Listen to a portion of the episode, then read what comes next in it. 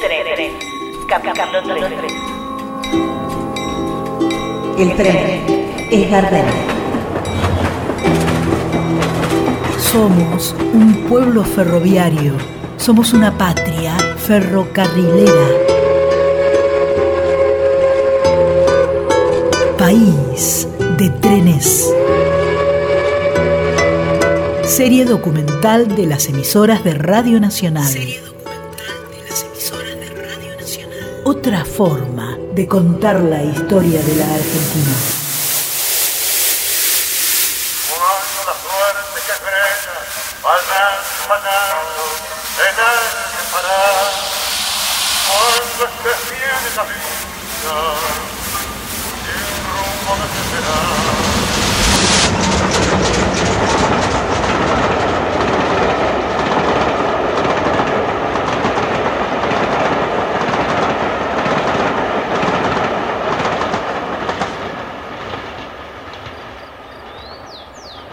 ¿Qué será de aquellos trenes que llevaron a Gardel de gira por pueblos de la provincia de Buenos Aires y La Pampa? Junto a Razzano y dos músicos más, el zorzal criollo tuvo que escapar por la ventana del hotel de Zárate donde se hospedaba, ya que no tenía dinero para pagar. Muchachos, rajemos, que se va el tren y no tenemos un mango.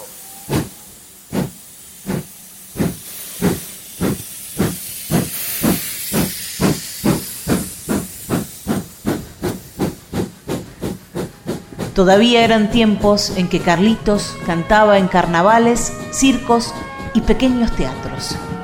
Aunque Gardel no siempre huía de los pueblos en los que actuaba. De hecho, aseguran que el mudo solía practicar una ceremonia de despedida. Cantaba en las estaciones de trenes, mientras esperaba que llegara la formación del Ferrocarril del Sur, que lo regresaba a casa. Parece que el pueblo entero se agolpaba en los andenes y agitando pañuelos blancos, lo despedía. Me extraña, compañero. El reglamento. La gorra.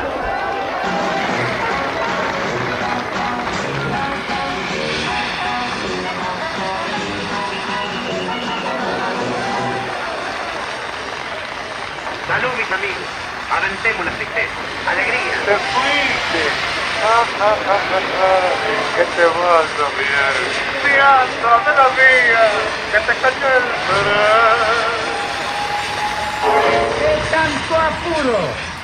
¡Faltan 8 segundos, 2/5! Cuando la suerte que frena, faltan panados, en el que parar. Cuando estés bien en la vida, sin rumbo de desesperar.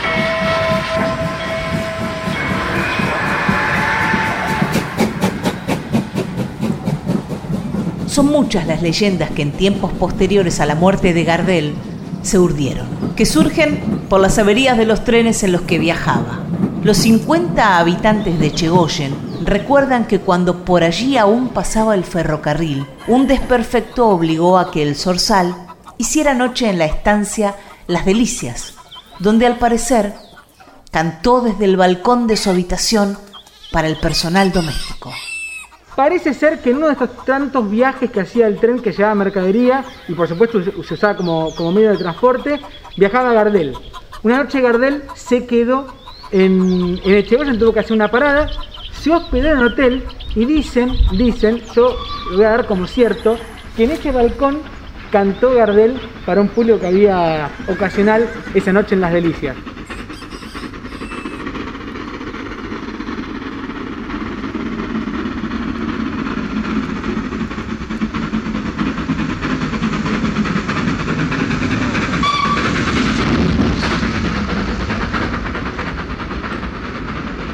Del mismo modo, por un percance del tren en Bransen, Gardel descendió en dicha ciudad bonaerense y caminó por calle Ituzaingó para tomar un café en la confitería Mir, donde a pedido del público improvisó un recital.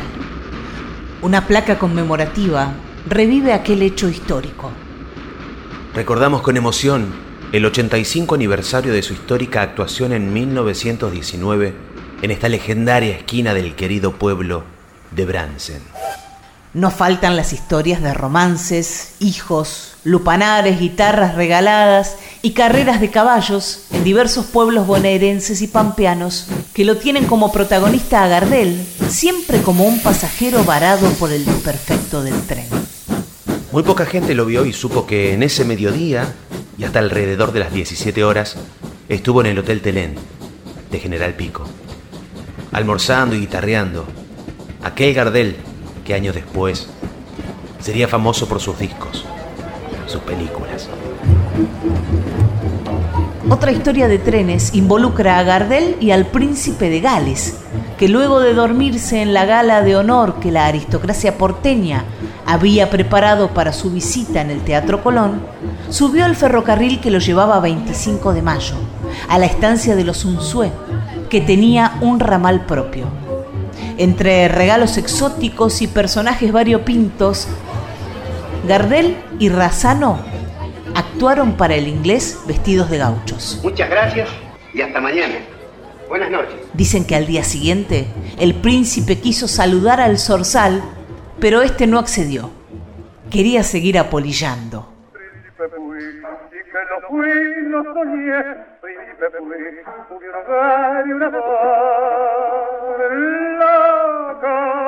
Me dicen lo desalmado y siento por a todos lados, loco, loco, esa que me insultan al pasar, nunca, nunca, mi recuerdo a la luz del pañal.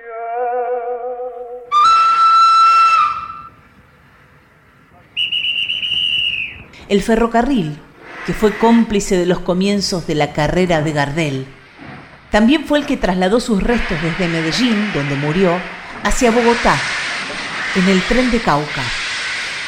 Dicen que esa formación fue acompañada por una procesión de hombres y mujeres que con lágrimas blancas, negras y mestizas lloraron cantando a Gardel.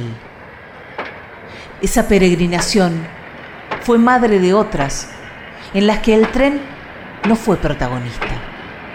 Procesiones en mula, camiones, aviones y barcos acompañaron los restos de Carlitos hasta su despedida en el Luna Park, donde por primera vez se vio llorar públicamente a los varones de Buenos Aires.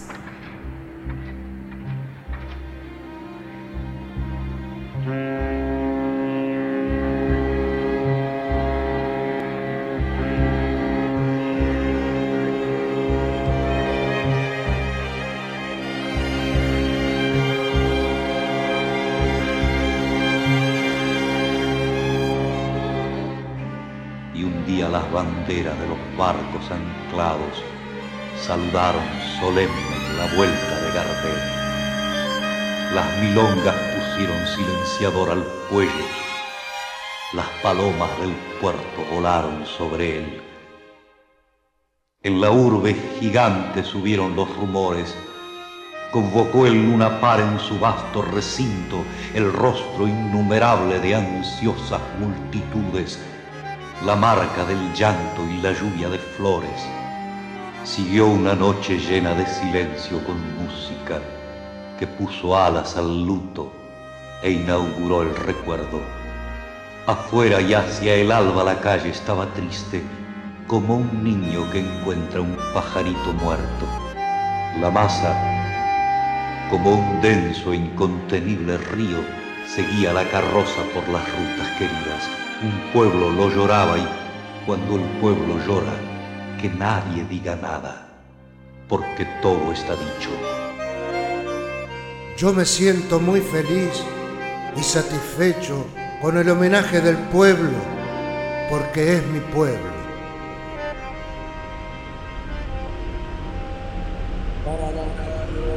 Para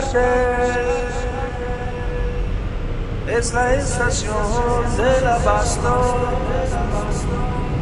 Sergio trabaja en el bar, la estación del Abasto. Que la estación de subte del Abasto lleve el nombre de Carlos Gardel no solo hace justicia con el morocho que vivió en ese barrio, sino que también genera una metáfora perfecta. El subte es el tren que ronronea por los bajofondos de Buenos Aires. ¿Acaso qué otra cosa fue, es y será el morocho del Abasto, más que el cantor de las profundidades de esta ciudad que no lo vio nacer ni morir, pero que lo hizo inmortal? Subte, línea B, y yo me alejo más del suelo, yo me alejo más del cielo también. Ahí escucho el tren, ahí escucho el tren.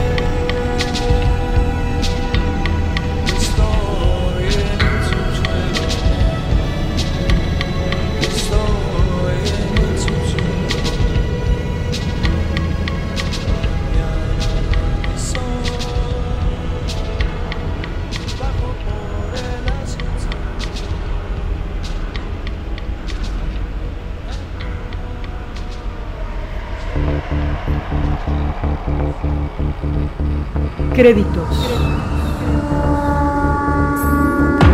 Locución: Mariana Fosati.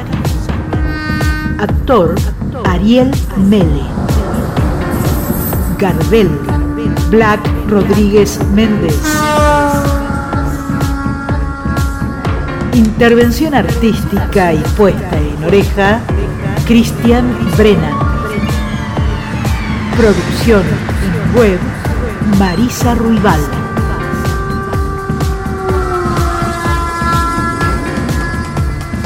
Guión: Pedro Patzer.